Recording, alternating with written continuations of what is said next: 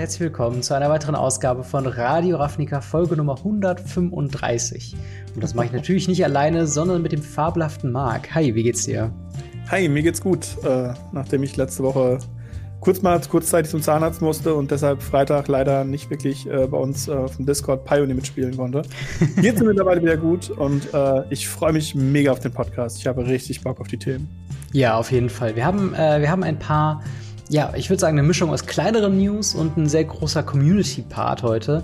Ähm, aber trotzdem sehr spannende Themen. Äh, zum einen, ich habe eben schon gesagt und auch letzte Folge angekündigt, äh, wir machen mal ein bisschen Ask Us Anything Extra Large direkt am Anfang des Podcasts, damit wir noch ein bisschen was aufarbeiten, was wir so an alten Fragen von euch gestellt bekommen haben. Dann reden wir ein bisschen über äh, Streets of New Capenna, das äh, Set nach Kamigawa Neon Dynasty, bringt das Pre-in-Pre-Release-Event äh, wieder zurück also das Ganze wird an einem anderen Datum stattfinden wie bisher. Dann haben wir ein bisschen was, äh, ja, Finanzielles äh, mit der Frage, soll Wizards of the Coast und Hasbro äh, getrennt werden, beziehungsweise sollen die beiden äh, Unternehmen, die ja jetzt momentan zusammengehören, sollte man die trennen? Was sind die Pro Vor- und Nachteile? Und dann haben wir noch eine Frage aus der Kategorie Mark Rosewater asks Stuff.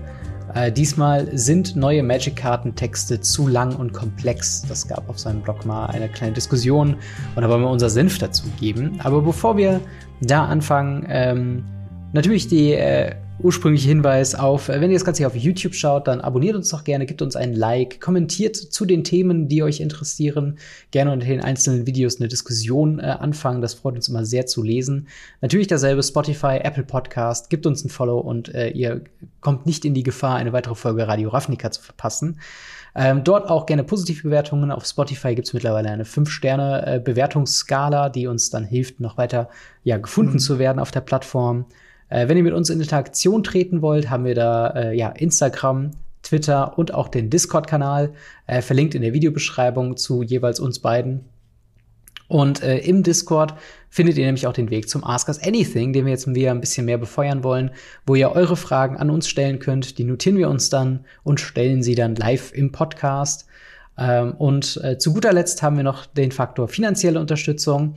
Da könnt ihr wie bisher auch bei patreon.com slash gamery uns gerne unterstützen. Aber jetzt auch seit neuestem haben wir eine YouTube-Membership-Option, äh, die äh, quasi parallel zu Patreon läuft. Tatsächlich eins zu eins dasselbe ist, für, sowohl was die Kosten für euch angeht, sowohl was die Benefits angeht, die ihr bekommt. Also egal, ob ihr jetzt Silberunterstützer auf Patreon oder auf YouTube seid. Beide äh, finden ihren Weg in die Endcard, äh, zum Beispiel auf den, bei den verschiedenen YouTube-Videos. Beide bekommen äh, den Benefit von den Podcast vor allen anderen in voller Länge als Video zugespielt. Äh, also dementsprechend, wenn das was für euch ist, dann klickt entweder auf den kleinen Join-Button, der jetzt unter diesem Video sein sollte, oder äh, schaut mal die Videobeschreibung nach patreon.com slash gamery. Und äh, ja, mit dem ganzen Thema vorneweg würde ich sagen, widmen wir uns mal dem Ask Us Anything. Oh ja. Äh, und zwar, wir haben tatsächlich einige Fragen von euch bekommen, jetzt gerade in letzter Zeit. Ich habe das Gefühl, die Ankündigung letzte Woche hat noch mal ein bisschen was befeuert. Mhm. Ähm, aber trotzdem haben wir ein paar äh, ja, spannende Fragen von etwas länger her, wo wir einfach mal drauf äh, hinweisen wollen, beziehungsweise die beantworten wollen. Und zwar die erste Frage ist von DK31, der fragt, ist Magic eher ein Spiel oder doch eher eine Art Wertanlage? Ich denke, es ist eher ein Spiel, wo man seine Freunde äh, daran hat und mit einem kleinen Nebeneffekt, wenn eine Karte dabei ist, die zum Beispiel 30 Euro an Wert hat. Wie ist deine, äh, deine Antwort darauf zum Thema Werteanlage oder Spiel? Was ist für dich wichtiger? Spiel, auf jeden Fall das Spiel. Ich finde, manchmal ist sogar die Wertanlage negativ zu sehen, weil manchmal die Leute es davon abhält, das Spiel zu spielen. Hm. hm. Ich muss persönlich sagen, es ist halt immer wieder schwierig, weil ich sage mal, Spieler machen nicht unbedingt die Preise, sondern Sammler. Hm. Aber Spieler spielen das Spiel und wollen das Spiel spielen. Also ich glaube, es ist mehr Spiel als Sammelanlage für uns am unteren Ende, sage ich mal. Mhm. ähm, für Leute, die halt ähm, Stores betreiben, größere Stores, gerade in Amerika, Star City Games und ähnliches, ist es natürlich eine Wertanlage, weil es ist, naja, ihr Lebensunterhalt. Mhm. Also das darf man halt auch nicht vergessen. Dementsprechend, es ist, glaube ich, eine Mischung aus beidem und es ist eine gute Mischung aus beidem. Es ist nicht total zerbrochen wie in anderen Spielen teilweise. Äh, und ich finde es eigentlich okay. Also ja. Klar, ein paar ja, Karten sind immer noch zu teuer, aber. Ja, total. Also ich würde ähm, dir auf jeden Fall zustimmen und sagen, die einfache Antwort auf die Frage ist, natürlich ist es fair, erstmal ein Spiel, dafür wurde es mhm. Äh, konzeptioniert. Aber tatsächlich dieses Element, was du meintest mit, dass Karten finanziellen Wert haben, ist zum Beispiel was, was ich immer häufiger, wenn ich nicht Magic-Spieler oder, oder anderen in meinem Freundeskreis quasi äh, mit denen rede über Magic the Gathering, fragen die mich halt auch ganz häufig so von wegen, hey, was macht denn eigentlich so den Reiz aus? Du gibst da einfach eine ganze Menge Kohle aus für Booster, für Karten und ähm, dann ist natürlich so ein bisschen die Reaktion so, ist ja eigentlich auch irgendwie nur ein Kartenspiel mit Drachen und, und Ninjas und so. Auf der anderen Seite kann man dann aber immer noch sagen, hey, wenn ich irgendwann keinen Bock mehr habe, könnte ich den ganzen Kram halt eben verkaufen und krieg wahrscheinlich nicht das Geld wieder, was ich investiert habe, aber einen großen Anteil. Und das ist zum Beispiel was, was man zu anderen Hobbys, keine Ahnung, äh, jetzt fällt mir natürlich keins ein, aber zu, zu anderen, äh, ich ja, nehme immer das liebevolle Beispiel Joggen, weil beim Joggen machst du deine Schuhe kaputt, irgendwann sind sie ja. kaputt und äh, wenn du aufhörst zu joggen, liegen sie entweder im Schrank und niemand oder sehr wenige Leute kaufen gebrauchte Jogging-Schuhe. aus gutem Grund. Ja. Und dementsprechend ist das auf jeden Fall mit der Wertanlage ein, ein nicht zu unterschätzendes äh, Thema. Absolut. Gerade wenn man, wenn man größere Investitionen, ich sag zum Beispiel Schock- oder Fetchländer, äh, halt vor sich irgendwie rechtfertigen möchte, dann kommt man doch früher oder später zu dem Punkt, wo man sagt, okay, die steigen ja nur im Wert. Dementsprechend ist es ja eigentlich ein clever Move, die jetzt zu kaufen, auch wenn man mhm. dabei primär natürlich spielt. Ähm, die nächste Frage ist von Herr von Quack. Der schreibt, einmal angenommen, ihr würdet ein Invitational organisieren und ihr könntet 16 SpielerInnen dazu einladen. Welches Limited oder äh, Constructed Format würdet ihr wählen? Und noch wichtiger, wen würdet ihr einladen? Pros oder Content Creator? Und welche Namen würden euch spontan einfallen? Marc, wen würdest du zu deinem Boah. Invitational inviten, sozusagen? Also 16 Stück auf einmal würde ich wahrscheinlich erstmal jetzt gerade aus dem Stand greifen, kriege ich nicht hin. Kann ich euch jetzt schon sagen.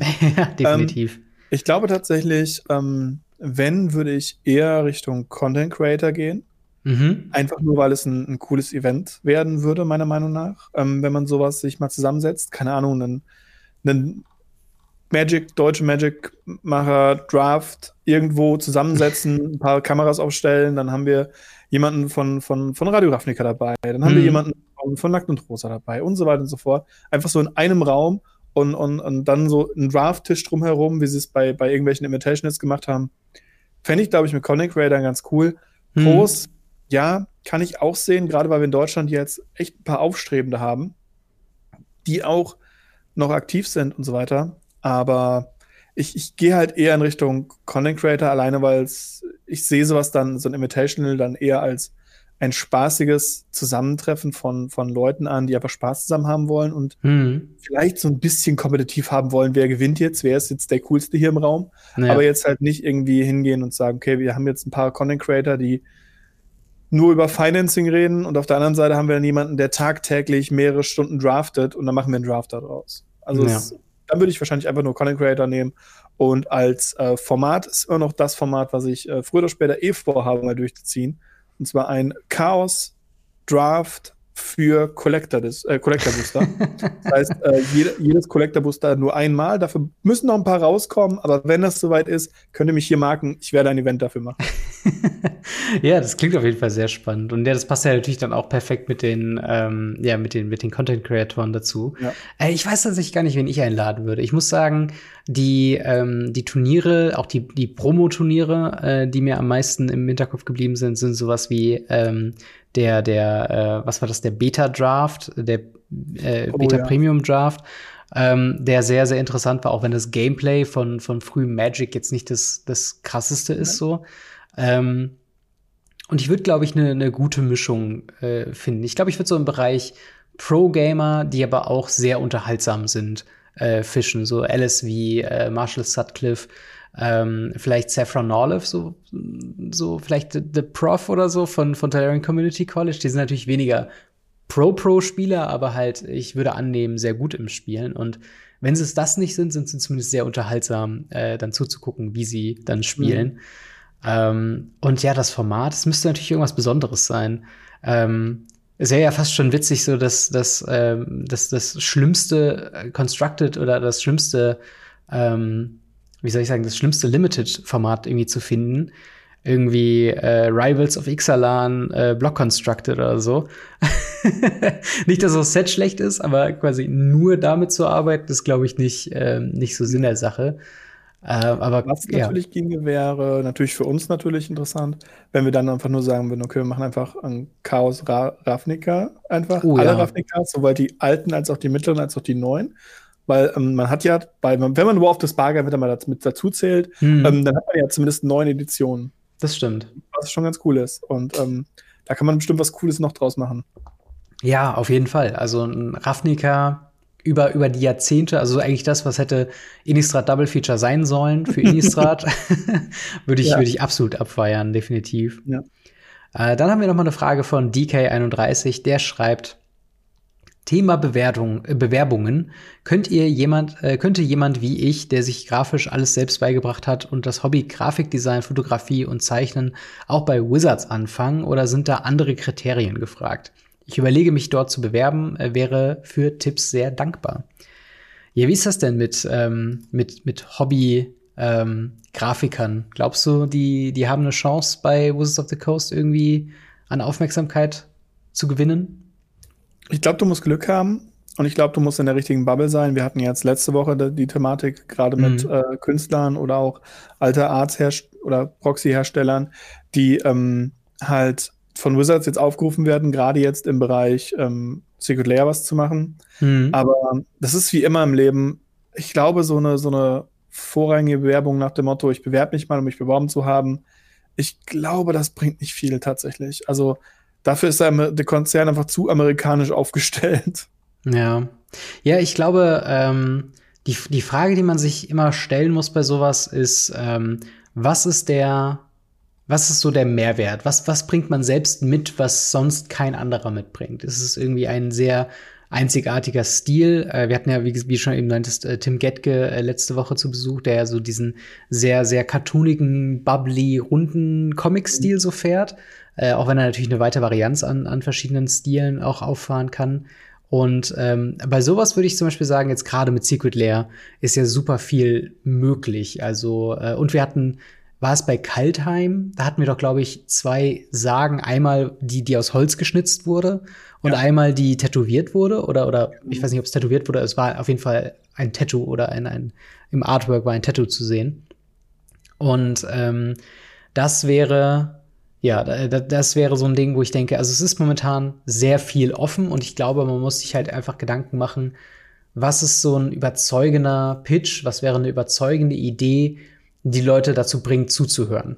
Also ich glaube, nur in Anführungszeichen gut zeichnen und gut Grafik machen, ähm, das bringt einem, glaube ich, nicht äh, so in diese, in diese Bubble rein, in diese äh, Fantasy äh, wo es ja auch andere Spiele mit dazukommen. Also Wizards of the Coast natürlich, ne, die machen ja Magic the Gathering und Dungeons and Dragons, aber die werden ja auch nur auf Leute in der Bubble, die dann für andere Sachen schon was gemacht haben, dann aufmerksam und äh, fragen die dann an. Ähm, aber im Endeffekt bewerben kann nicht schaden. Ähm, also einfach mal ein Portfolio irgendwie hinschicken, wenn man was, was Gutes hingeschickt hat. Nur ich glaube, man sollte dieses Portfolio vielleicht an mehrere Adressen hinschicken, um halt mhm. wirklich die Erfolg oder die Erfolgschancen einfach zu erhöhen. Ähm, dann, okay, wir haben hier eine Frage von äh, Mick mit QCK. Er hat ein bisschen eine längere äh, Frage. Äh, hey, ihr beiden, frohes Neues nachträglich. Da wisst ihr, von wann die, die mhm. Nachrichten teilweise sind. Ich hoffe, äh, er hört's noch. Ähm, Nochmal ausdrücklichen Dank äh, für euren tollen Content und Community-Pflege. Ich frage mich in letzter Zeit, wie man am besten einen Cube organisiert, baut, vorbereitet, spielt und lagert. Ich habe äh, nämlich inzwischen jede Karte äh, der etwa 216 aus Unstabled äh, mindestens einmal, ja, ja, ich weiß, völlig plemplem geschenkt. Ähm, und nun würde ich daraus gerne einen Cube bauen, um spaßige Seals oder Draft zu zocken. Äh, also ganz konkret gefragt, welches Mischverhältnis der Karten innerhalb eines Cubes ist empfehlenswert? Gibt es diesbezüglich äh, vielleicht Richtwerte für verschiedene Arten vom Cube, Set Cube eines bestimmten Sets? Welche Mischverhältnisse, äh, Seltenheitsstufe innerhalb der Packungen? Welches Material nimmt man für ungeöffnete Booster Packs? Äh, und ja, ganz, ganz viele solcher Fragen, ähm, wie man das lagert und so weiter. Also ähm, ja, hast, hast du schon mal einen, einen Cube eingelagert oder, oder gebaut oder hast du schon mal einen Cube gedraftet? Ja. alles. Alles. Alles. ähm, Wie bist du da reingegangen? Cube, Cube ist eine großartige Chance, was zu machen. Die meisten Cubes, die ich habe oder damit gearbeitet habe, sind tatsächlich relativ witzig, weil sie meistens Pauper Cubes sind. Und Pauper Cubes halt ultra beliebt sind. Mhm. Ähm, ein Limited Deck hat ja in der Regel so 50, äh, 40 bis 50 Karten, die man mhm. drin spielt. Und ähm, also klassischerweise besteht ein Cube ungefähr aus 360 Karten. Man versucht natürlich möglichst die Farben zu verteilen, dass sie möglichst gerade sind. Es sei denn, ihr wollt unbedingt äh, einen Mono Black Cube haben, wem auch immer das Spaß macht. Aber es gibt so Leute. Ähm, von den Verhältnissen her, von den Seltenheitsstufen, äh, würde ich mich, wenn ihr jetzt nicht zum Beispiel einen Pauper Cube macht, sondern einen äh, etwas, keine Ahnung, einen spezielleren Cube oder einen Cube jetzt zum Beispiel für ein Unset oder ähnliches, würde ich dazu empfehlen, wirklich äh, die normalen Ratios zu nehmen. Das heißt, ein bis zwei Rares, zwei bis drei Uncomes und dann Comes. Mhm. Wenn ihr natürlich Cube jede Karte nur einmal habt, was der Durchschnitt an einem Cube ist, was normal bei einem Cube ist, dann müsst ihr teilweise halt auch mehr machen. Das ist ein bisschen anstrengender. Zur Verpackung. Es gibt ziemlich gute kleine äh, Cube Shells, nennen die sich, mhm. von Dragon Shield. Die sind großartig, ähm, weil da genau 15 gesielte Karten, reinpa äh, Karten reinpassen. Und die kann man wieder zumachen, wieder aufmachen. Gibt es in verschiedenen Farben, das heißt, ihr könnt auch ähm, verschiedenste Farben für verschiedenste Cubes benutzen, wenn ihr mehrere Cubes haben wollt und ähnliches. Also das, die, die kann ich nur empfehlen, die kann man immer wieder benutzen, die gehen nicht kaputt, die sind wirklich, wirklich gut hm. und sind sehr, sehr günstig. Ähm, für die Aufbewahrung, es gibt mittlerweile so viele Hersteller, die irgendwelche riesigen Boxen anbieten. Ob es jetzt äh, Ultimate Guard der OmniHive ist, Ultra Pro hat damals sogar extra eine Cube-Box, die BO3, für mhm. Cubes rausgebracht, wo halt extra ein kompletter, ich glaube, da ist sogar ein 450er Cube, also der On-Top-Cube, ähm, da reinpasst und so weiter. Also es gibt genug Boxen dafür. Und ähm, ja, zu den Boostern kann ich halt nur sagen, diese Dragon Shield-Dinger sind der Wahnsinn. Ja, ja, das ist auf jeden Fall. Ähm, was, was so Tools angeht ähm, zum Suchen, also was man natürlich prinzipiell immer gut nutzen kann, ist Scryfall, so die beste Datenbank für äh, Einzelkarten recherchieren. Sonst habe ich gerade eine Seite gefunden, die ähm, es gab früher mal Cube Tutor, die ist aber mittlerweile mhm. leider offline. Äh, die war so die Go-To-Seite zum, zum Cube-Design. Äh, sonst äh, Cube Cobra habe ich gerade gefunden, die quasi eine designierte Webseite ist für äh, das Bauen, Playtesten und äh, Sharen von Magic the Gathering Cubes. Ähm, sonst was andere Sources angeht, ich habe die Videos vom, äh, von Tolarian Community College äh, zum Thema Cube mir angeguckt. Ähm, und ja, ohne jetzt selbst einen gebaut zu haben, äh, wäre das so nochmal eine Adresse, da vielleicht ein bisschen genauer nachzuschauen.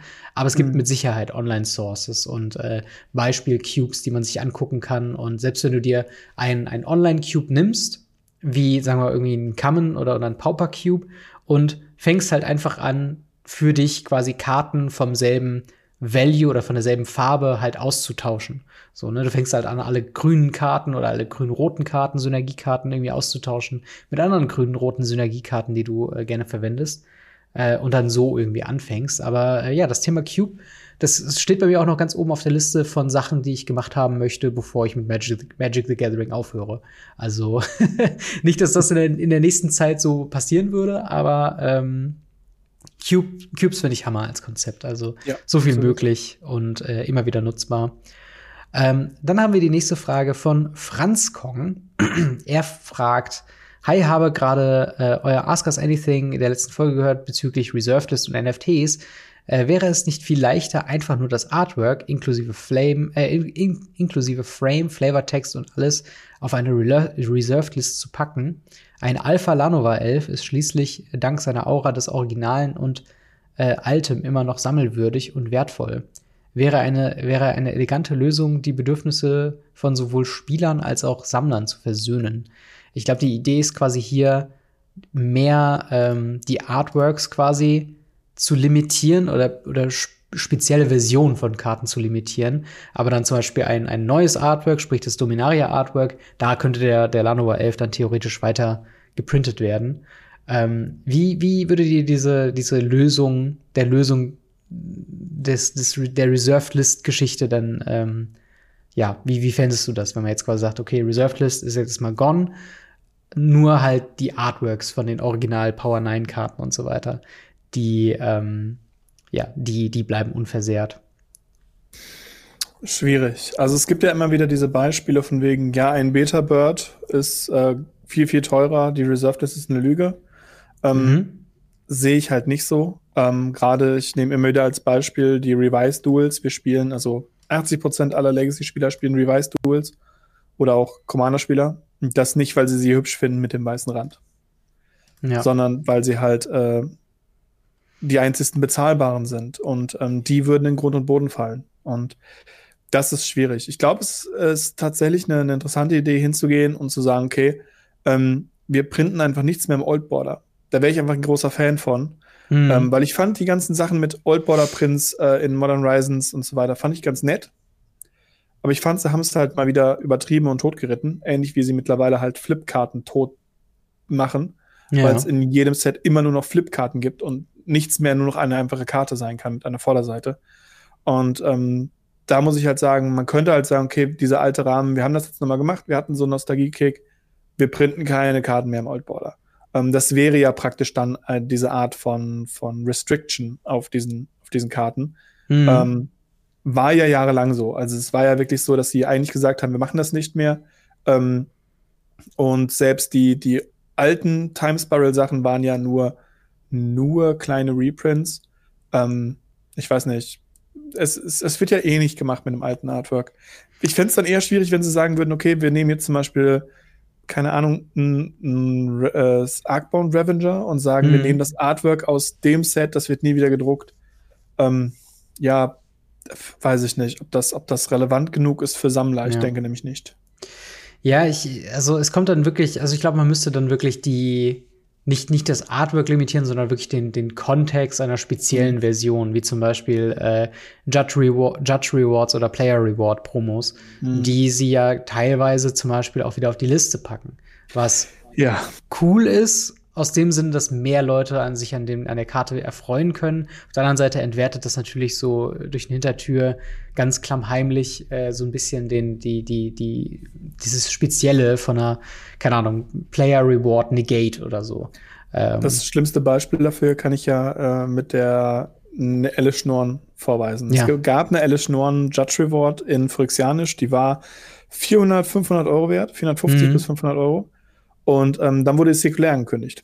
Und das Ding hat einen Abflug gemacht bis zum geht nicht mehr. Ähm, sowas zu beschützen, ich, ich glaube sogar diese, diese Special Frames, Judge Rewards, Player Rewards, äh, Grand Prix Promos und ähnliches, das fände ich wiederum sogar fast schon cool, weil du dann sagen kannst, hey, ich habe diese Karte auf meinem allerersten Grand Prix bekommen hm. und die wird sonst nicht mehr gemacht, außer in diesem Jahr, in diesem Grand Prix. Das, das fände ich schon wieder ganz cool. Das könnten sie meiner Meinung nach sogar mit Pre-Release-Promos machen, aber das ist was anderes. ja, aber genau, also das war mir aber auch wirklich ein Dorn im Auge, dass sie das noch mal, ähm, ja, einfach noch mal äh, äh raus, rausgehauen haben über so eine Liste, sowas. Das ist echt ein bisschen blöd. Äh, dann noch mal eine Frage von äh, DK31. Ähm, ja. Eine Frage an dich speziell.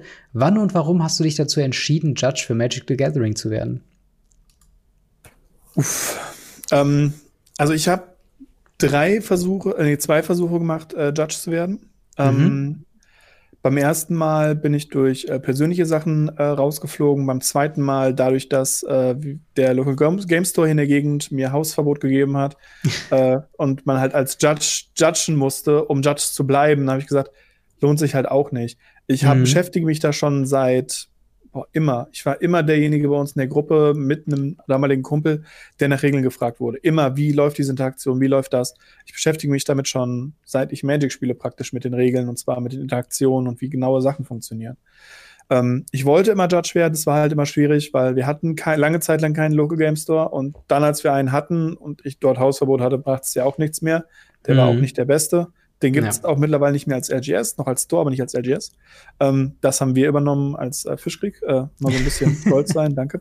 Ähm, nein, ja. auf jeden Fall, äh, das hat sich damit dann halt eben angesetzt äh, mit, dem, mit dem Start, ähm, dass wir eben wieder einen Local Game Store hatten. Hatte ich die ganze Zeit schon mit geliebäugelt. Habe damals aber dann auch durch interne Quellen erfahren, okay, da kommt jetzt die Judge Academy. Mhm. Und ich bin ja in der allerersten Wave mit, noch bevor die Judge Academy für die normalen, normalen Leute gelauncht ist, bin ich ja schon als Judge reingeschlittert. Ja. Ähm, auch einfach, weil ich gesagt habe, jetzt oder nie. Und dann habe ich gesagt, okay, ich mache das. Das ist 2019 gewesen. Mhm, ähm, ja.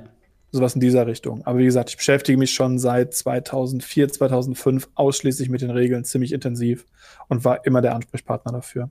Ja, ist auf jeden Fall äh, ja, ein, ein, ein cooler, cooler, cooler Sonderstatus, den man, den man so haben kann in so einer Community.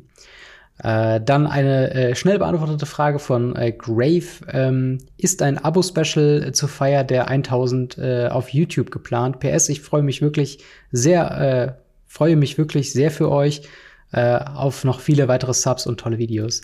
ja, war geplant und ist auch schon rausgehauen worden von mir. Quasi ein, ein etwas längeres Rambly-Video, wo ich einfach mal alle meine, meine gesamte Collection, soweit ich sie denn vorzeigen konnte, äh, mal gezeigt habe. Ist ein super langes Video geworden, äh, aber hat mir sehr du viel Spaß gemacht. Du kannst das lang weglassen, ist ein super Video geworden. Könnt ihr euch auf jeden Fall mal angucken. ich habe es schon komplett durchgeguckt tatsächlich. Ja, okay. Äh, es war wirklich sehr cool. Danke, danke. Das äh, freut mich, dass es äh, gefallen äh, hat. Ähm, tatsächlich ist das Ding, die, die Rohaufnahme war, glaube ich, fast das Doppelte nochmal. deswegen, also okay. es war, ich, ich habe mir zwischenzeitlich wirklich viel Zeit gelassen, habe viel herumgestammelt, deswegen der, der Schnitt war da wirklich notwendig. Ähm, dann äh, von Franz Kong Glaubt ihr, äh, dass die bei Kamigawa spürbare Story-Lore-Offensive, in Klammern Trailer, Anime, Manga, Kurzgeschichte, nun ein dauerhaftes Phänomen bleibt? Äh, mich würde das sehr freuen, denn bislang wurde die Story ja abgesehen von ein paar mittelmäßigen Büchern äh, aktuell ja eher äh, in die letzte staubige Ecke der Internetseiten verschoben. Äh, mein Traum wäre es ja durchaus, äh, brauchbare Kurzgeschichten in so Groschenromanheftchen im LGS einsammeln zu können. Ähm, was glaubst du? Wir hatten ja, wir haben ja tatsächlich sehr viele, sehr viele Material bekommen zu Kamigawa Neon Dynasty und es geht tatsächlich noch über Lore hinaus. Äh, mit Musik, mit, mit, mit CDs, mit, mit Sachen, mit, mit Anime-Filmen, mit äh, sehr vielen Künstlern, die daran, daran gearbeitet of, haben. Mit einem Game of Steam, einem Minigame of Steam, wo du Spoiler finden konntest. Echt? Das ist ähm, krass, ja, das habe ich gar nicht mitbekommen. Das, also es ist wirklich Wahnsinn gewesen. Zu Kamigawa haben sie alles rausgefeuert. Ich habe ein bisschen Angst, weil ich habe Angst, dass ähm, die Leute jetzt genau mit solchen was merken und denken, das wird jetzt Standard, weil mhm. nein, nein. Also sie haben bei Kamigawa alles rausgepowert, weil sie ähm, ausgepowert, weil sie das brauchten, damit Kamigawa irgendein Erfolg wird. Kamigawa hatte so ein schlechtes Stigma, auch wenn die Leute das wirklich geliebt haben, das Set, die Karten hat niemand geliebt. Mhm. Und äh, es war wichtig, dass sie so viel publishen darum. Und wenn ich mir jetzt anschaue, wie viel, wie viel gepublished wurde um Innistrad Crimson Vow oder Midnight Hunt. Mhm. Das war genau das Gegenteil. Also es zeigt halt einfach, wo der Fokus drauf lag in der kompletten Entwicklung der letzten Zeit. Und das war ja. nicht Midnight Hunt oder Crimson Vow. Und ich denke auch, wir werden nicht noch mal so einen krassen Release haben wie jetzt das, besonders nicht mit Musik und allem und was da für Lizenzen ja. draus waren. Wie heißt sie? Ich vergesse sie immer wieder. Miro. Äh, Hitsune Miku. Ja, genau.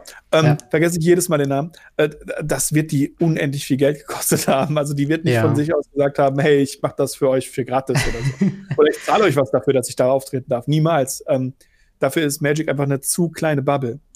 Dementsprechend, ja. ich denke nicht, dass da was kommen würde. Ich würde es auch lieben, wenn sie entweder die Romane wiederbringen würden, wenn sie kleine Comics in so einem Comic-Heft wie früher, so ein Mickey Mouse-Heft-Style, einfach, mhm. Alle drei, vier Wochen einfach in die Local Game Store über die ähm, Distributoren verteilen würden. Es wäre großartig. Es wäre wirklich cool. Diese Webcomic-Quatsch und wir haben ja auch mehrere Leute in der Community, die sich mit Stories auseinandersetzen. Ja. Und es ist wirklich aktuell, glaube ich, keine schöne Arbeit. Auch wenn die, die Stories ganz okay sind, aber wir, wir kommen halt nicht mehr zu diesen Romanen zurück. Und das ist, finde ich, sehr schade.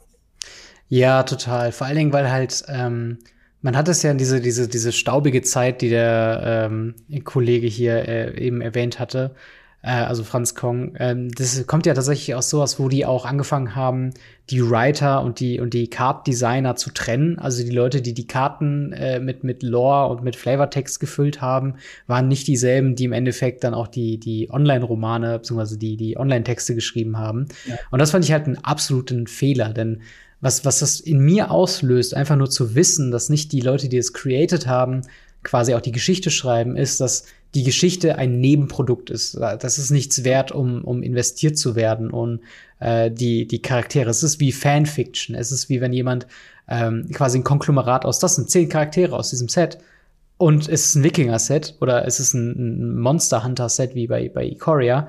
Mach was damit und dann, dann kommt jemand da vielleicht mit einer interessanten Geschichte um die Ecke. Aber die hat dann irgendwie mit dem, mit dem Hauptprodukt irgendwie so nichts zu tun, dass ich irgendwie auch kein, kein Bedürfnis habe, das irgendwie zu lesen, weil es gibt super tolle mhm. Fantasy-Geschichten da draußen. Und ähm, da hole ich meinen Fix dann doch lieber woanders her. Auf der anderen Seite, wenn es denn wirklich mit so viel Liebe und Arbeit und mit einem äh, äh, ja, Lore-Team dahinter so gearbeitet wird wie jetzt bei Kamigara und Neon Dynasty, dann werde ich ja doch schon oh, ein bisschen, ähm, bisschen, bisschen angefeuert. Also dieses, dieser Anime-Trailer, der hat schon mir richtig Bock gemacht, mir das auch länger angucken zu wollen und halt wirklich herauszufinden. Hast du den Manga denn schon gelesen? Nee, den Manga habe ich noch nicht gelesen, aber das ist halt das Ding, ich hätte gern die Anime-Version. Der ist wirklich großartig. Den hätte ich gerne als, als Print.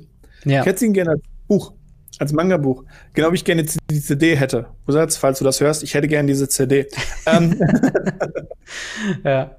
Ja, also auf jeden Fall, also ich, ich, ich appreciate das mega, dass man wieder mehr Liebe in die Geschichte steckt, wobei ich momentan ja. ein bisschen glaube, sie hatten ja super lang diese Gatewatch-Saga und jetzt, seitdem das weg ist, fehlen irgendwie so die verbindenden Elemente. Ähm, mhm. Also irgendwas von wegen, äh, keine Ahnung, wo dann äh, irgendein Konflikt äh, auf, auf Amonkhet war ja mit Hour of Devastation irgendwie hat nicht so gut geklappt. Oder war das Dominaria? Ich weiß es nicht. Auf jeden Fall. Und dann wurden alle Planeswalker in verschiedene Ecken des, des Multiversums geschleudert. Und Jace war dann quasi mit Amnesie auf Ixalan und so war er quasi da. Und ich habe mhm. mir nichts dazu durchgelesen. Es war rein nur von, was mir Leute erzählt haben und was halt auf den Karten stand. Und das fand ich halt einfach, ja. hat es einfach so schön mit verbunden. Und ich finde halt Story und Spiel müssen da einfach wirklich eins werden.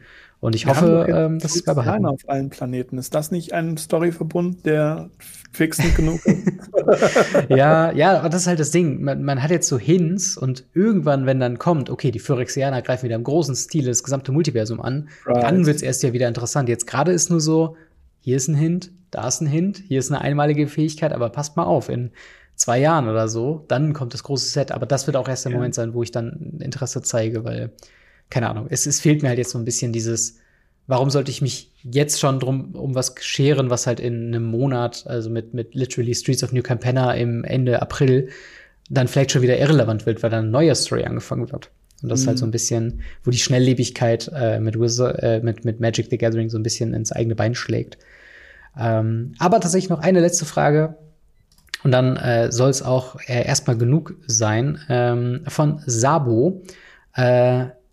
Ich habe noch etwas. Äh, denkt ihr, Wizards bekommt irgendwann mal wieder äh, ihre Qualitätsprobleme in den Griff? Stichwort Pringle Foil zum Beispiel und selbst normale Foils. Ähm, und auch manche Non-Foil ist ja etwas an der an den Ecken nach hinten gebogen und man kann äh, das selten zurechtbiegen.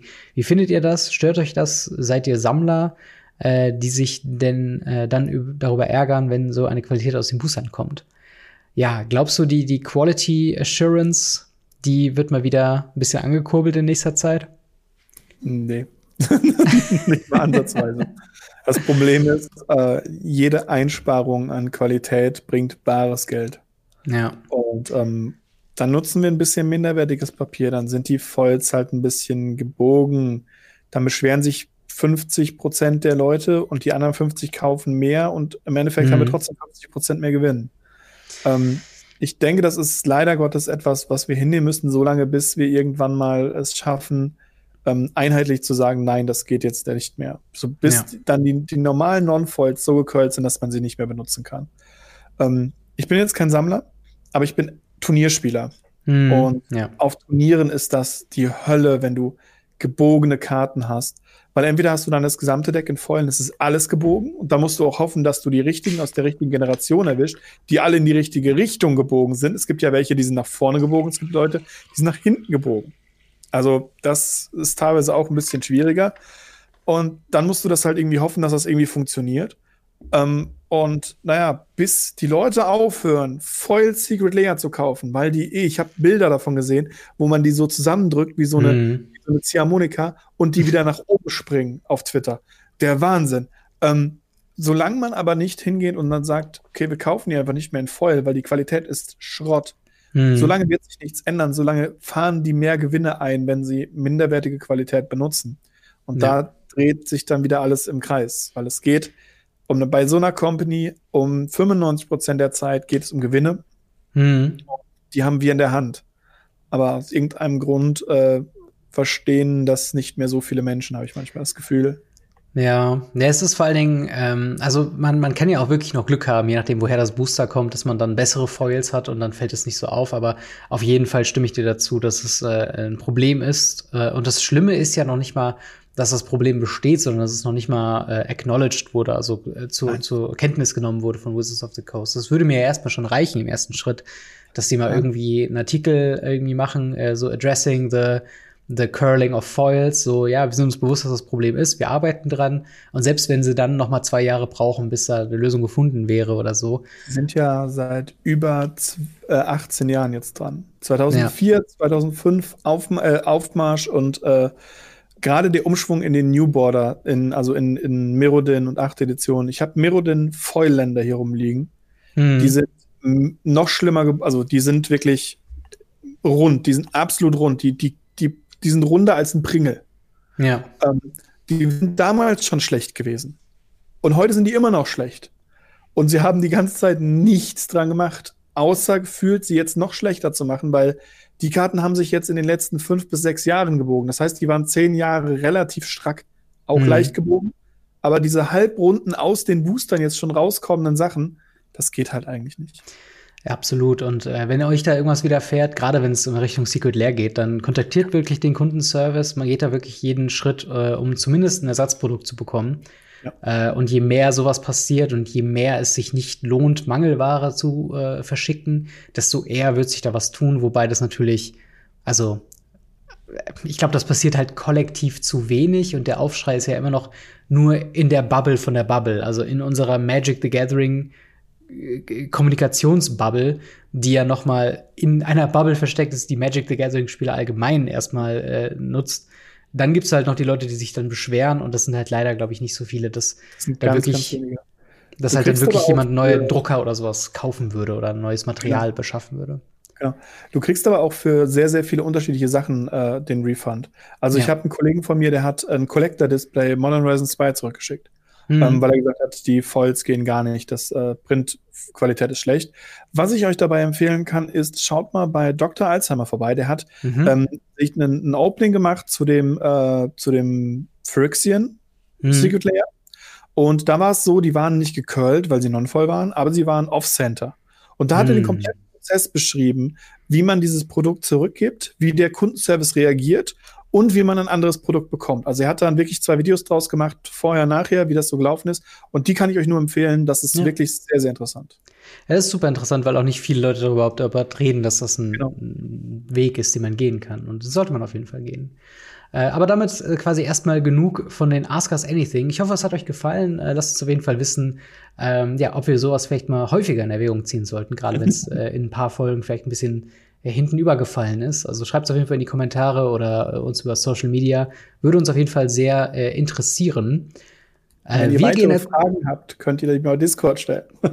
genau, und natürlich weitere Fragen über Discord im äh, Ask Us Anything ähm, Thread. Aber äh, das nächste Thema äh, ist, ja, Streets of New Capenna. Wir haben gerade erst den äh, Release von Kamigawa Neon Dynasty äh, hinter uns gebracht. Und schon kommt das nächste, etwas modernere äh, Set um die Ecke mit einer News. Aber keine Sorge, es sind noch keine Previews, es sind noch keine äh, neuen Karten, die ihr jetzt irgendwie wieder lernen müsst. Ihr habt noch ein bisschen, ihr habt noch ein paar Wochen Zeit, euch darauf zu freuen. Ähm, ja, äh, äh euch an Kamigawa Neon Dynasty zu freuen. Äh, aber trotzdem haben wir schon mal eine News, was den Pre-Release betreffen wird. Und zwar ähm, wird der, anders wie bisher, ähm, tatsächlich vor dem digitalen Release, also auf Magic Arena und ähm, äh, Magic Online stattfinden. Und zwar am äh, Moment, wo war's? 22.04. 22.04., genau. Und dann am 28.04. ist der digitale Release und am 29.04. der Paper Release. Ähm, wobei natürlich ihr beim Pre-Release meistens euch schon eine Boosterbox kaufen könnt, wenn ihr mit dem Local Game Store redet. Ähm, und ja, das heißt, äh, früher war das quasi so, man hatte das genau umgedreht, man konnte eine Woche vorm Pre-Release schon äh, auf Arena äh, ja die Karten haben, man konnte Seal, Draft, alles Mögliche spielen, was einfach dafür gesorgt hat, dass man ähm, ja die Leute, die dann noch zum Pre-Release gegangen sind, ähm, teilweise ja wirklich schon einfach wussten, was die, was die Perlen aus dem Set sind, was sind die Bomb ankommen, Bomb äh, die man auf jeden Fall haben muss. Und ähm, ja, super ambitionierte Spieler konnten eben daraus einen Vorteil ziehen und haben das Ganze so ein bisschen, ja, komisch gemacht für Leute, die sich halt da äh, blind reinbegeben haben. Äh, wie findest du denn diese Änderung, dass jetzt quasi das Pre-Release jetzt tatsächlich wirklich das Vor-Release-Event ist, global und äh, auch digital mit einbezogen? Ich muss Danke sagen. Ja. Ganz einfach. Es ist ein riesengroßes Dankeschön. Ähm, ich habe das beobachtet, ähm, auch ähm, schon mit dem Start von Arena war mhm. es ja mhm. von Anfang an so, dass die immer, am Anfang war es irgendwie noch ein Tag davor oder zwei Tage davor, dann wurde es immer weiter, bis es dann nachher jetzt, glaube ich, eine Woche vorher genau war. Und du hast immer weiter Zahlen schwinden sehen. Die Leute waren schon satt vom Set weil sie mhm. auf Arena das schon gespielt haben, weil sie da schon das Geld reingeworfen haben in diesen Schlund, den sie nie wieder rausbekommen.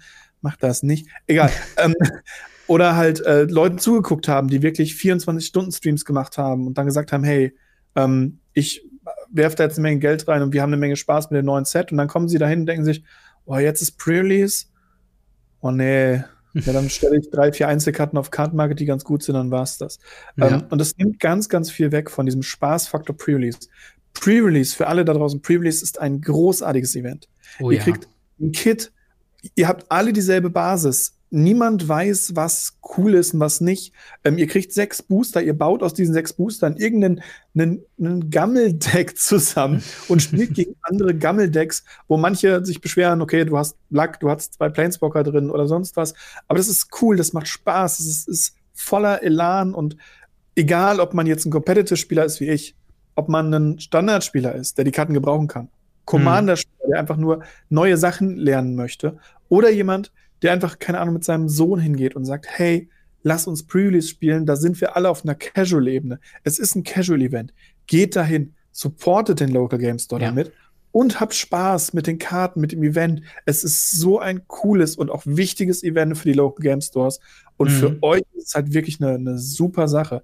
Ich bin so unendlich froh, dass dieses Arena-Ding jetzt nach hinten geschoben wird. Ja. Ähm, ich glaube, dir geht es da ganz ähnlich, gerade da du ja aktuell eh noch so ein bisschen auf dem Arena-Hass drin noch bist. Ja. Ähm, also ah, Hass ist ein starkes Wort. Das ist nichts für mich, sagen wir es mal so. Aber ähm, ich, ich war schon, also ich bin, bin froh, dass ähm, quasi die Prioritäten wieder so gesetzt werden, wie sie meiner Meinung nach auch gerechtfertigt sind und eben halt ja, auf dem, auf dem Paper-Release. Und äh, Magic ist halt primär ein, ein Kartenspiel, was äh, den Vorteil hat, dass es halt nicht digital stattfindet oder zu großem Teil nicht digital stattfindet. Es hat einen digitalen Klienten, aber das ist quasi mehr so ein Nebenprodukt, was es nicht geben würde, wenn es Magic the Gathering nicht geben würde. Und dementsprechend freue ich mich natürlich ein Ast ab, dass der Pre-Release jetzt quasi wieder mehr an Stellenwert bekommt. Und äh, natürlich eine Wunschvorstellung, die sich bei mir äh, quasi äh, dann öffnet, ist halt, dass der Local Game Store geflutet wird zu Streets of New Capenna äh, mit neuen SpielerInnen, die dann äh, ja, sich Pre-Release-Kits vielleicht auch nur abholen, vielleicht auch nur Boosterboxen abholen, aber zumindest in den Local Game Store gehen, mit der Community interagieren, dort äh, halt wirklich vielleicht mit Leuten wieder ja interagieren. Ich habe es hier auf so einer auf so einer Ad-Karte gesehen, äh, wo sie drauf gedruckt haben: Find new friends every Friday. Und das ist einfach, einfach wahr. Also gerade ich als jemand, der ja äh, quasi in eine, in eine neue große Stadt gezogen ist für mich, war dann, hatte erstmal eine Anlaufstelle, wo ich neue Leute kennenlernen konnte. Und ich, ich hätte gerne mehr, dass Leute dieses Gefühl haben von Community und dass man irgendwann weiß, okay, das ist der Bernd, der spielt nur Mono Red oder das ist der, keine Ahnung, Michael, der spielt irgendwie immer Control. Und ähm, dass man einfach ein bisschen ins Gespräch kommt über dieses fabelhafte Hobby und das geht halt leider nicht über Arena. Ähm, Nee. Und ich, ich hoffe halt, also sie beschreiben es in dem Artikel ähm, halt als eine Testphase, was ja witzig ist, weil früher war es ja auch einfach so. Das ist halt einfach, das war der erste Punkt, wo du neue Karten bekommen hast. Ähm, und ja, ich, ich bin mal äh, gespannt, ähm, ob das denn tatsächlich so kommt, dass halt dann wirklich einige Arena-Spieler sich zumindest dann ein paar Karten abholen im Laden. Ähm, tatsächlich äh, noch eine noch eine Zusatznews, die dann mit dran gehängt wurde, ist, äh, dass das Dungeons and Dragons Crossover Commander Set Commander Legends Battle of äh, Baldur's Gate äh, wird am 10. Juni rauskommen. Das heißt, äh, da haben wir auch schon direkt das nächste Zusatzprodukt, was da mit äh, rauskommt. Und ich hoffe halt wirklich, dass diese Pre-Release-Geschichte, dass es eben ein Erfolg äh, wird und dass man eben sagt, okay, Arena ist gut, online ist auch super, aber ähm, im Kern haben wir halt immer noch äh, äh eben Paper. Ähm, mhm. Aber glaubst du auch tatsächlich, dass es eine, eine, ja, ein Kommentar von Wizards of the Coast auf den Stellenwert von Arena ist? Oder glaubst du, es ist quasi mehr okay, die Entwickler brauchen mehr Zeit, um, um die Karten einzutackern. ich glaube, es ist Testing. Es ist pures, ich glaube auch dieses, wir testen das mal, ist ein pures, wir schießen einfach mal und wir probieren einfach mal. Was ich grundsätzlich gut finde, ich finde, Wizards macht viel zu viel, viel zu konservativ. Ja. Ähm, und die Idee hinzugehen und sagen, ja, wir machen das jetzt einfach mal. Dann schauen wir, was die Verkaufszahlen von Arena sagen. Wir, wir äh, schauen uns an, was die WPN Premium ähm, Stores, die ja, soweit ich weiß, äh, ihre Zahlen offenlegen müssen, was sie verkaufen an Magic-Produkten. Mhm. Ähm, sie haben Referenzen. Sie sehen dann jetzt in letzter Zeit, sie haben jetzt mehrere Sets gehabt, die nicht mehr unter Corona gelitten haben, ja. sondern halt, wo man schon in den Store gehen konnte. Also jetzt auch Kamigawa war ein Pre-Release, wo man in Stores gehen konnte. Hm. Und jetzt drehen sie das um und jetzt können sie dann wieder was anschauen und Daten finden. Und vielleicht finden sie so irgendwann mal das Idealste. Ja. Ähm, und ja, ich bin mal gespannt, was es sein wird. Ähm, ich weiß es noch nicht. Ja. Aber ich, ich, glaube, ich glaube, es ist wirklich nur pures Rumtesting. Wie können wir unsere Prozesse optimieren? Ja, das ist auf jeden Fall äh, was, was ich sehr begrüße. Und äh, ja, lasst uns auf jeden Fall an euren ja, Gedanken zu dem Thema äh, ja, teilhaben in den Kommentaren, beziehungsweise auf Social Media oder im Discord. Äh, werdet ihr euch den äh, Pre-Release zu Streets of New Capenna geben? Werdet ihr dann im Local Game Store gehen oder werdet ihr euch irgendwas bestellen online oder über Facebook oder was weiß ich, irgendwas regeln? Ähm, und ja, wenn ihr Läden sucht in eurer Nähe, es gibt auf Wizards, äh, auf der Wizards eigenen Locator-Seite die Möglichkeit, ähm, da äh, eure, eure Postleitzahl einfach einzugeben und den nächsten Local Game Store zu finden. Äh, und die allermeisten, wenn man mit denen redet, kann man, glaube ich, auch irgendwie eine Regelung finden, dass man es vielleicht auch nur eben abholt oder äh, sich halt irgendwie anders äh, bedient. Local Game Stores sind eigentlich sehr persönlich und haben auch immer sehr viel Bock auf, ja, Interaktion, wenn man kommuniziert, hey, wir wollen das haben und es passt aber irgendwie nicht mit dem Event oder so, dass man es dann im Nachhinein holt oder so. Äh, ja, kontaktiert da auf jeden Fall euren Local Game Store und äh, schreibt uns in den Kommentaren, wie ihr das findet. So, jetzt haben wir wieder äh, ein Thema, was ein bisschen, ja, komplexer von der Materie ist, als wir es uns vielleicht äh, zumuten sollten. Aber es ist trotzdem sehr spannend. Und zwar haben Investoren von, ähm, ja, von Wizards of the, äh, haben, äh, nee, muss sagen, Investoren von Hasbro, weil Hasbro ist quasi das Mutterunternehmen, worunter unter mhm. anderem Wizards of the Coast liegt. Ähm, das ist ein öffentliches Unternehmen, was man eben an der Aktien, wo man Aktien kaufen kann, wo es auch Unternehmen gibt, die quasi Aktien im Verbund kaufen, um so Investitionsmöglichkeiten wiederum zu bieten und so weiter und so fort. Sehr kompliziertes Finance-Thema. Im Moment gab es aber ein paar News, äh, die die Runde gemacht haben über ja große Änderungen. Äh, John Finkel wurde immer wieder genannt, dass er irgendwie mehr, dass er irgendwie Chef von Wizards of the Coast werden, äh, von von Hasbro werden soll oder sonst irgendwas. Mhm. Wir versuchen euch da mal ein bisschen aufzuklären, was dahinter steckt. Und zwar ähm, ja, das Ganze kommt von einem Aktivisten-Hedgefonds ähm, von mit dem Namen äh, Alta Fox Capital äh, was zu 2,5 Prozent äh, oder dem 2,5 Prozent von Hasbro gehört. Das klingt jetzt erstmal nicht viel, aber ist tatsächlich äh, ja wichtig für das folgende Prozedere. Ist immens viel. Ist ein immens großer Anteil und halt eben ein signifikanter Teil, damit sie eben Anforderungen stellen können.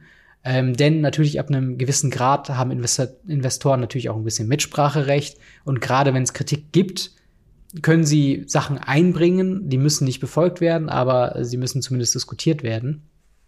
Und ähm, ja, sie haben ein paar Punkte, die sie Hasbro vorwerfen in Bezug auf Wizards of the Coast.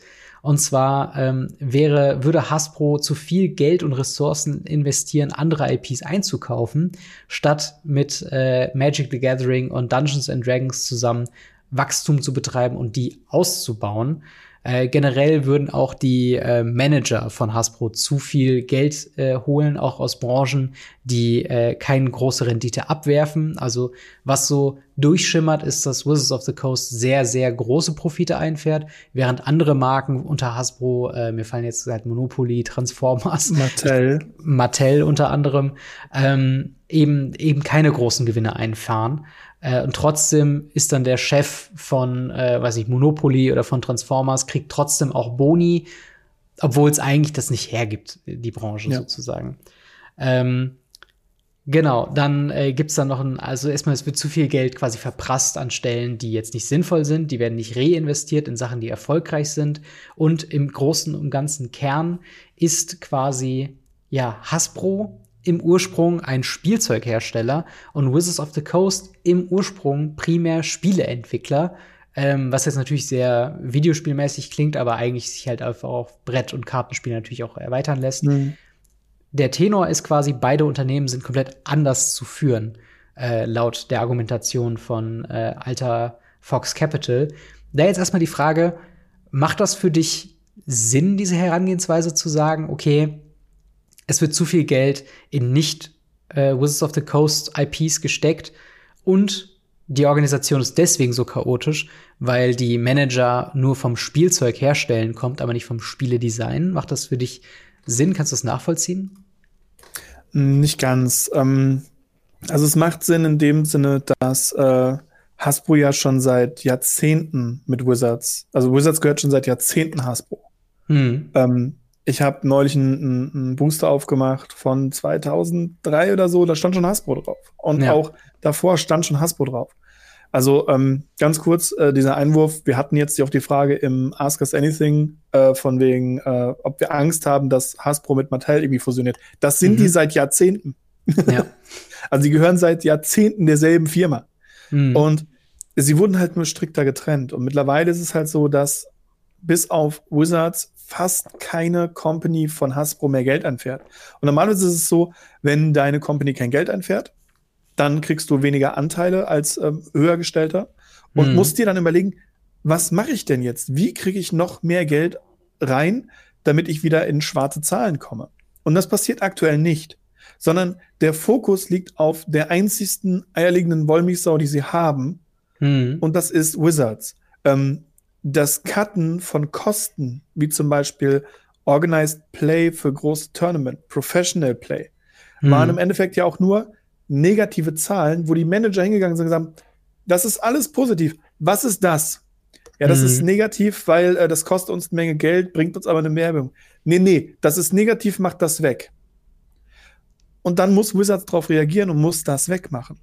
Ja. Und deshalb wissen wir nicht ganz genau, ob das jetzt ein Wunsch von Wizards war, das Organized und vor allem das Pro-Play einzustampfen. Ja. Oder ob es von Hasbro kam, von viel weiter oben, die gesagt haben, was das? Macht das positiv. Und ähm, das ist, glaube ich, sehr, sehr schwierig, weil die Leute das nicht verstehen, was dahinter steht. Ja. Weil sie sehen nur die blanken Zahlen. Das ist wie wenn ein Chef, ein neuer Chef reinkommt und das System dahinter nicht versteht und noch nicht verstehen will, weil er nur daran interessiert ist, wie am Ende die meisten, die größten Fische das meiste abbekommen. Hm. Und das ist halt falsch, ist in vielerlei Hinsicht. Also gerade Leute ja. von Monopoly, von, die sollten halt sich überlegen, was sie machen können. Mattel, ich weiß nicht, wann ich das letzte Mal irgendwas von Mattel gehört habe. Ja. Ähm, warum nicht? Sie sind ein großer Hersteller eigentlich. Und vielleicht machen sie einfach dann eine Reformation durch und dann funktioniert der Quatsch wieder. Ja. Aber solange halt Wizards sie ernährt, schmälert das die, die Möglichkeiten von Wizards und auch das Einkommen von Wizards mhm. und macht sie handlungsunfähiger, weil sie Geld verlieren, was sie nicht verlieren sollten. Ja. Und die anderen Firmen sind halt faul, meiner Meinung nach. Ja, das, äh, das, das Problem dabei ist halt, um das wirklich bewerten zu können, ich glaube, da sind wir beide nicht so super tief im Thema drin, gerade was so Financing und ne, was jetzt wo, wie Geld eingemacht und ausgegeben wird, äh, das ist halt alles so ein bisschen schwierig. Deswegen habe ich am Anfang gesagt, das ist eigentlich so nicht unsere Perspektive. Es geht mal nicht darum, wie gut ist dieser Counterspell, sondern äh, ja, was ist quasi der, der, der nächste logische Schritt. Äh, aber es sind mhm. viele Punkte drin, die man als Spieler auch nachvollziehen kann. Ähm, aber erstmal, jetzt quasi hatten wir die eine mal die Seite, was die Anklage ist, was falsch gemacht wurde sind. Und jetzt kommt quasi drei Kernforderungen, die hier alter ähm, äh, alter Fox Capital ähm, halt eben sieht. Und zwar einmal Strategic Changes of both Wizards, uh, Wizards of the Coast and the rest of Hasbro. Five Board Seats, also äh, am, am quasi Leitungstisch von dieser Muttercompany sollen fünf äh, Leute neu besetzt werden nach Vorstellung von diesem äh, Alter Fox Capital. Und der letzte Schritt Uh, spinning off WotC, also Wizards of the Coast, into a separate company. Und das ist quasi, glaube ich, der größte Punkt und der, ähm, ja, der, der größte Punkt, wo man eben sagt, okay, dieser, dieser Punkt, okay, Spielemacher sind quasi am, am längeren Hebel und denken profitorientiert. Empire Building haben sie es auch teilweise genannt, wo halt mehr die persönlichen Verdienste im Vordergrund stehen über dem Wohle der, der Company. Ähm, man trennt die Sachen und versucht quasi ähm, sowohl die, äh, äh, also, also Wizards zu befreien, während man Hasbro repariert. Das ist so eine mhm. Formulierung, was in diesem White Paper, äh, was glaube ich über 100 Seiten lang ist, also wirklich super lange Erklärungen und sehr detailliert, ähm, was da so drin steckt, dass man halt wirklich sagt, okay, Wizards of the Coast soll das Geld, was sie finanzieren, in eigene Sachen reinstecken, wie sie haben ein paar Beispiele genannt, wie äh, Magic Arena sei absolut am Underperform, was halt interessant ist, gerade mit dem letzten Thema im Hinterkopf, dass sie jetzt gerade wieder mehr auf Paper gehen. Denn ähm, sie scheinen wohl an Spielern zu verlieren. Zumindest lässt es das so ein bisschen durchblicken. Wobei die Spieler, die noch da sind, sehr äh, stark, äh, sehr starke Pricing Power haben, also, also Spending mhm. Power. Sie geben viel Geld aus, deswegen ist es lukrativ, auch wenn nicht viele Spieler das spielen, zumindest, mhm. was, wenn man das Potenzial des gesamten Gaming-Marktes und der Konkurrenz quasi sieht. Ähm, und eben ein Teil dieser Strategy äh, Changes wäre halt eben so Sachen halt reinnehmen, wie sie listen hier auf, äh, ne, Multiplayer auf Arena, ähm, mehr Turniere, einfach mehr Quality of Life, einfach ein, ein, ein besserer Allgemeineindruck. Also vieles, was wir auch schon seit seit Monaten und Jahren fordern für Arena, äh, eben um diesen diesen Pool an potenziellen Spielern wieder mehr einzukreisen und mehr Leute dazu zu holen. Und ähm, ja, das, das ist auf jeden Fall äh, ja auch, auch ein super interessanter Punkt. Und im Endeffekt, um quasi diese, diese, diese Vorbereitung, es geht da, ist wirklich so viel noch mehr drin, ne? Aber es gibt im Endeffekt drei ähm, Möglichkeiten, wie das ganze Ding jetzt weitergehen kann. Und das werden wir wahrscheinlich nicht so ganz mitbekommen oder nicht so öffentlich mitbekommen, wie jetzt dieser, dieser öffentliche Artikel von Alter Fox Capital. Option eins, es passiert einfach gar nichts, ähm, weil das Ganze wird jetzt zur Wahl gestellt quasi. Dieser Vorschlag wird zur Wahl gestellt und alle Investoren wählen jetzt darüber, was weitergehen soll. Option eins passiert nichts, es gibt keine Mehrheit für diesen Vorschlag. Option zwei die Kampagne äh, ja, ist erfolgreich, das heißt, ein paar Sachen müssen umgesetzt werden. Oder Option drei, was meiner Meinung nach am wahrscheinlichsten ist, ist quasi ein Kompromiss. Von wegen man sagt, okay, wir ändern nichts, aber wir wollen ein bisschen mehr Möglichkeiten, mhm. äh, wir wollen irgendwie die Managementgelder ein bisschen cutten, wir wollen ein bisschen mehr reinvestieren, vielleicht in Arena, vielleicht in andere Sachen. Siehst du das, ähm, siehst du diesen ganzen, ähm, ja, diese, diese ganze Kampagne, dieses ganze, das hat ja wirklich ein bisschen für Wind gesorgt in, in der, in der Magic Bubble. Ähm, glaubst du, dass das eine Möglichkeit wäre, Magic the Gathering allgemein zu verbessern? Oder glaubst du, das Ganze wird quasi in der Woche wieder vergessen sein. Also ich habe mich damit extrem auseinandergesetzt. Ich habe das komplette Paper durchgelesen, zweimal. Äh, was, weil beim zweiten Mal habe ich erst teilweise manche Aspekte überhaupt erst verstanden, weil die erst ganz am Ende erklärt werden, obwohl die vorne gefordert werden und so weiter. Mhm. Und ich habe mich mit sehr vielen Leuten auseinandergesetzt, ähm, entweder die Videos drüber gemacht haben, die da mehr Ahnung von hatten, oder auch tatsächlich persönlich, die äh, ein bisschen Ahnung von diesen Company-Sachen haben, die auch in der Spielebranche aktiv sind und habe mich da wirklich, wirklich ein bisschen reingelesen. Äh, und ich muss sagen, ich finde die, diese Idee des Splittens der Company eine sehr angenehme, weil mhm. sie splitten ja Wizards nicht unbedingt von Hasbro, das wird immer falsch dargestellt, sondern sie trennen Wizards finanziell für den Rücklauf von Hasbro. Das bedeutet eben, dass äh, Leute, die jetzt Mattel-Manager, nicht mehr die positiven Aspekte von Wizards bekommt. Mhm. Hasbro hat weiterhin äh, ein Stück weit die Kontrolle über Wizards, aber halt nicht mehr diese, diese finanziellen Druck, ihr müsst jetzt das abliefern, weil unsere anderen Firmen machen gerade Minus. Ja. Ähm, ob sie das wirklich machen, weiß ich nicht, weil sie sägen sich halt gerade die höheren Leute sich selber dann das Bein ab. Die ganzen Investoren, die ja im Endeffekt das Stimmrecht haben, für die ist das großartig. Alleine aus dem Grund heraus, dass sie sagen können, hey, ich habe Mattel-Aktien, die sind halt einfach Kacke, weil mhm. die machen nichts. Wenn ja. jetzt das aber sich trennt, dann müssen die wieder rudern. Das heißt, die können da was machen, die würden dann was machen. Und ich glaube, das wird der entscheidende Punkt sein, weshalb das wirklich ähm, eine Umstrukturierung geben wird. Wir mhm. unten als Spieler werden nicht viel davon mitbekommen. Ich weiß auch nicht, ob wir den Entscheid mitbekommen. Ich glaube nicht, weil ähm, dieses ja. White Paper haben wir ja auch im Endeffekt nur mitbekommen, weil es ein offener Brief noch zusätzlich rausgekommen ist. Es ist ja einmal ja. nach innen geschickt worden und einmal an, an öffentlich gemacht worden. Wäre ja. das nur nach innen geschickt worden, hätten wir das ja nie überhaupt nur mitbekommen. Ja. Und ähm, ja, absolut. Denke, der Entscheid wird nicht, nicht wirklich rauskommen. Ähm, was am Ende dann dabei rumkommt, wird halt sein, wir werden die Einwirkung spüren, wenn sich was ändert. Wir werden sehen, okay, Wizards verändert Arena hm. oder so.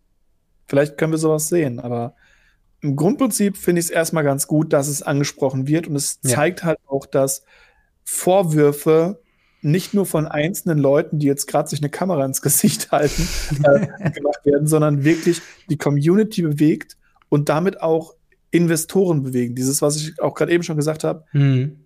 Die Leute, die das Geld geben, sind eigentlich am Hebel. Und das ja. ist halt aktuell irgendwie gefühlt nicht der Fall. Und das sollte wieder der Fall werden. Ja, ja, auf jeden Fall. Ich, ich finde es vor allen Dingen spannend, ähm, den Ansatz, den hier Alter Fox äh, Capital halt eben geht, dass man sagt, okay, weil viele dieser Punkte, wie gesagt, hast du ja eben schon erwähnt, ne, viele Leute haben einfach Meinung dazu. Viele Leute sagen, mhm. ah, alles hat sich geändert, seitdem Hasbro da ist, hat sich nur zum Schlechteren gemacht. Gleichzeitig nehmen die aber immer mehr und mehr Geld halt eben ein. Und hier quasi einen finanziellen Eindruck zu machen auf die Shareholder, die sich natürlich dann auch aufsplitten würden auf die verschiedenen, sollte es dieser dieser, dieser, diesen, diesen, diese Abtrennung geben, die würden ja trotzdem noch profitieren davon als Shareholder. Mhm. So, ähm, und, und das, das finde ich halt irgendwie interessant, dass man sagt, okay, Wizards of the Coast ist super erfolgreich, aber es wird zurückgehalten von den Ballast der anderen, ähm, der anderen Unternehmen, die da mit drunter sind. Und das finde ich einen sehr interessanten Aspekt. Auch schon sehr arrogant. das klingt ein bisschen arrogant, voll, aber es ist halt irgendwo auch nachvollziehbar, wenn man halt irgendwie sagt, okay, wie häufig ist halt, ähm, selbst bei, bei so durchschnittlichen Twitter-Konversationen, wie häufig wird da von Wizards of the Coast und Magic the Gathering geredet und wie oft wird von Barbie oder Hot Wheels oder von anderen Mattel-Marken geredet. Die haben halt einfach nur ihre, ihre begrenzte Kinderzielgruppe, die auch gefühlt irgendwie immer erwachsener wird, zumindest wenn es halt Richtung digitale Medien geht. Also sehr jung kommen dann Social Media und sowas dazu, was mhm. ein ganz eigenes Problem ist. Aber Magic the Gathering hat halt irgendwie so diesen Appeal, auf mehrere Generationen ausgeweitet zu sein und mehrere Spielertypen anzusprechen und eben diese Vielfalt zu haben und dann jetzt wirklich so ein Argument zu hören, hey, so wir alle können mehr Geld verdienen, wenn wir diese Trennung fortführen und äh, das finde ich halt einfach interessant. Also ihr könnt ja. euch wie gesagt das ganze Dokument auch gerne ähm, noch angucken. Wir haben es verlinkt in der Videobeschreibung bzw. in den Show Notes. Die Webseite ist free the wizard free the freethewizards.com alles zusammengeschrieben. Und äh, dort gibt's halt eben die, die Webseite, dort kann man sich auch selbst für einen Newsletter nochmal anmelden. Also vielleicht gibt's da tatsächlich nochmal irgendwie was mehr. Ähm, aber ja, die Wahrscheinlichkeit, also meine, meine, mein Geld läge auf, die Kampagne scheitert, aber, oder man macht einen Kompromiss. Äh, mhm. Also ich glaube nicht, dass es so durchgeht, weil das sind schon für zu wichtige Leute zu, ähm, ja, zu wichtige Änderungen, glaube ich. Genau. Ich finde es halt auch super interessant, wie der Fokus sehr auf Magic liegt, tatsächlich ja. in dem Paper obwohl Wizards ja auch D&D gehört. Das stimmt, ja. Und D&D ähm, wird äh, ein, zwei Mal im Site erwähnt, gefühlt. Mhm. Aber der Fokus liegt tatsächlich auf äh, entweder Wizards oder Magic. Ja. Was ich natürlich ein bisschen strange finde, weil gerade die D&D-Sachen sind ja auch gerade in der Corona-Zeit explodiert. Ja, das stimmt. Äh, die stimmt. Umsätze von D&D sind explodiert. Sie sind mittlerweile hin und äh, drucken in verschiedensten Auflagen, damit du nicht im Store andauernd alle Bücher haben musst, hm. weil Stores sich das gar nicht leisten können. Und trotzdem fragt jeder nach jedem Buch. Es gibt Bücher, die haben eigentlich eine Buchpreisbindung, die laufen hm. auf, auf Ebay und sonst wo für das zwei- bis dreifache, obwohl ja. sie theoretisch im Print sind. Und das ist halt wirklich Wahnsinn, was da an D&D auch abgeht. Das darf man nicht vergessen, dass Wizards of the Coast nicht nur Magic ist, sondern ja. eben auch Dungeons Dragons. Definitiv, definitiv. Und ja, wie ist, wie ist eure äh, Meinung dazu? Also würdet ja. ihr, glaubt ihr wirklich, dass Wizards of the Coast profitieren würde und wir als Spieler quasi an dem Spiel profitieren würden, äh, wenn ja Wizards of the Coast alleine agieren könntet oder allein wenn sich nur eine strategische Änderung geben würde, wenn ja man nicht mehr äh, im, im nächsten weiß nicht, Shareholder-Meeting steht, okay, wir wollen Wizards of the Coast auf 200 Prozent jetzt noch mal trimmen, sondern vielleicht, hey, wir wollen ein funktionierendes Organized, äh, Organized Play-System haben, damit wir die Langlebigkeit auf jeden Fall garantiert haben. Und mhm. ich, bin, ich bin wirklich gespannt, ob wir noch mal was davon hören. Das würde mich sehr, sehr interessieren. Und äh, ja, euer, eure Meinung gerne in die Kommentare dazu. Äh, unser nächstes Thema äh, ja, kommt wieder von dem Groß-Head-Designer Mark Rosewater persönlich. Äh, der hat äh, auf seinem Blog quasi auf eine Frage geantwortet und darauf wieder eine Rückfrage gestellt, wie er es so häufig gerne macht.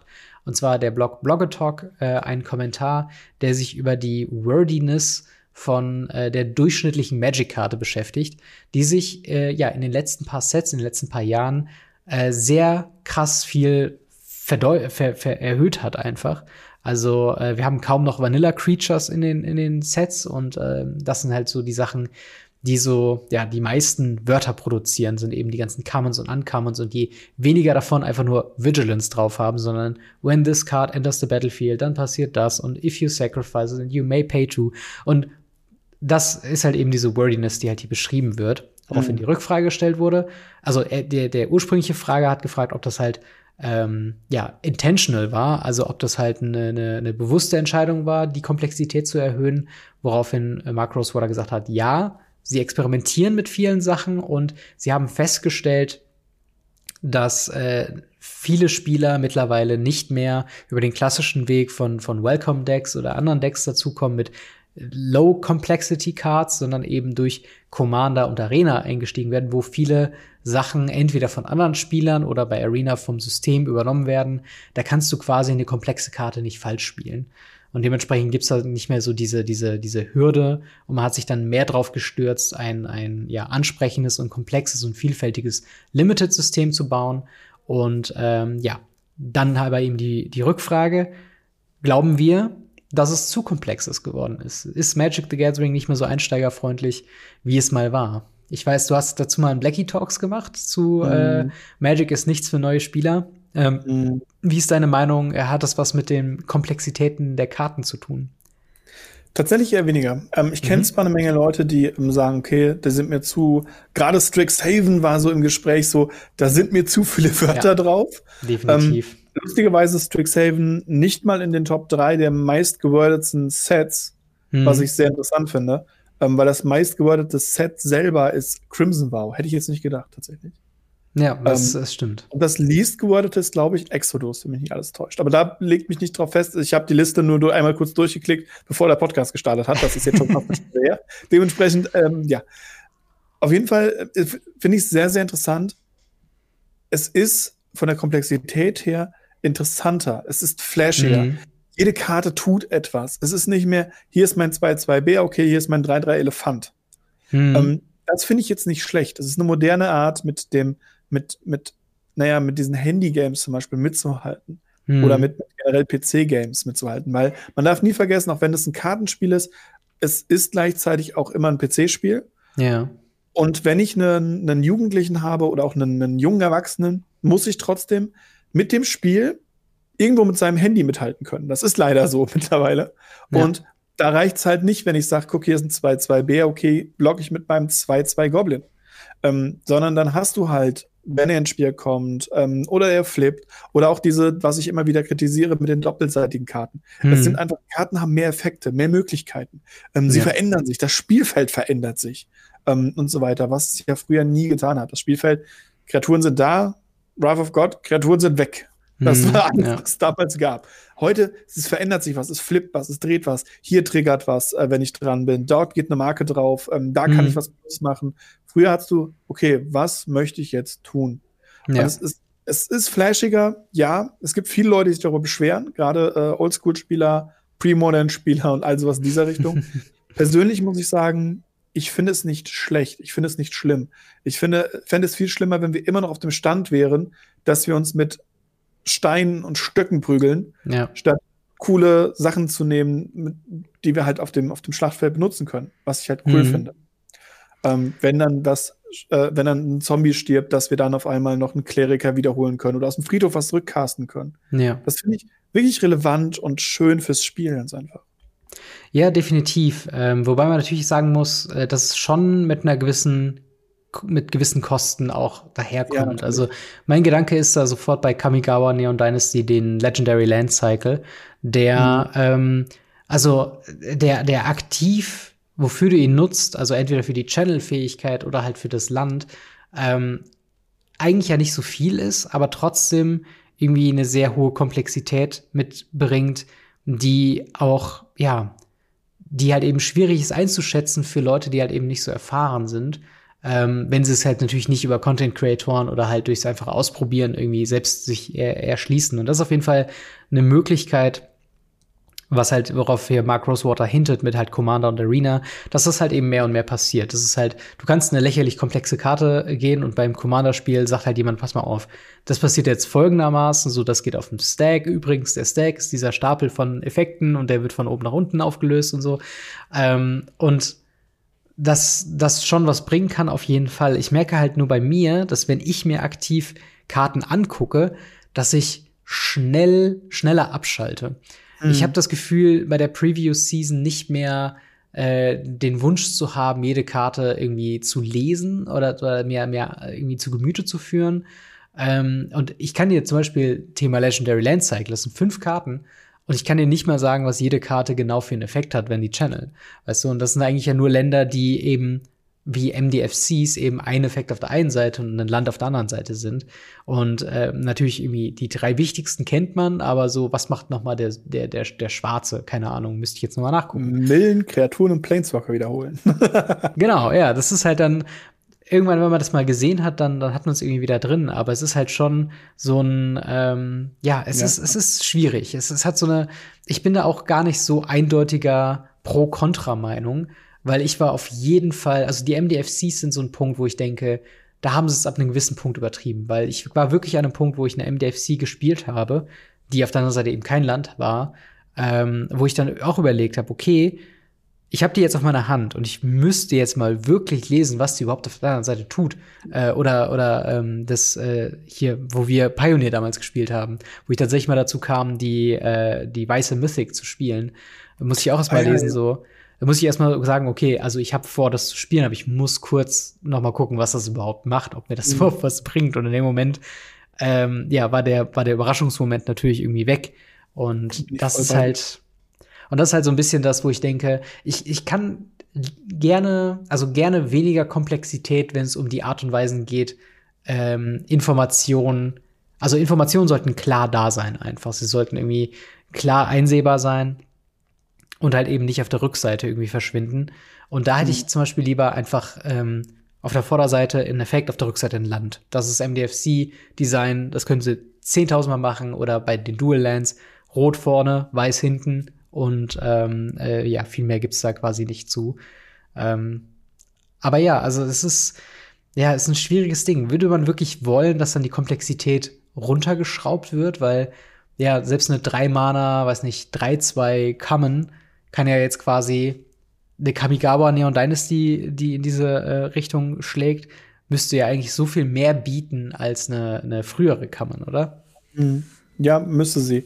Und tun sie.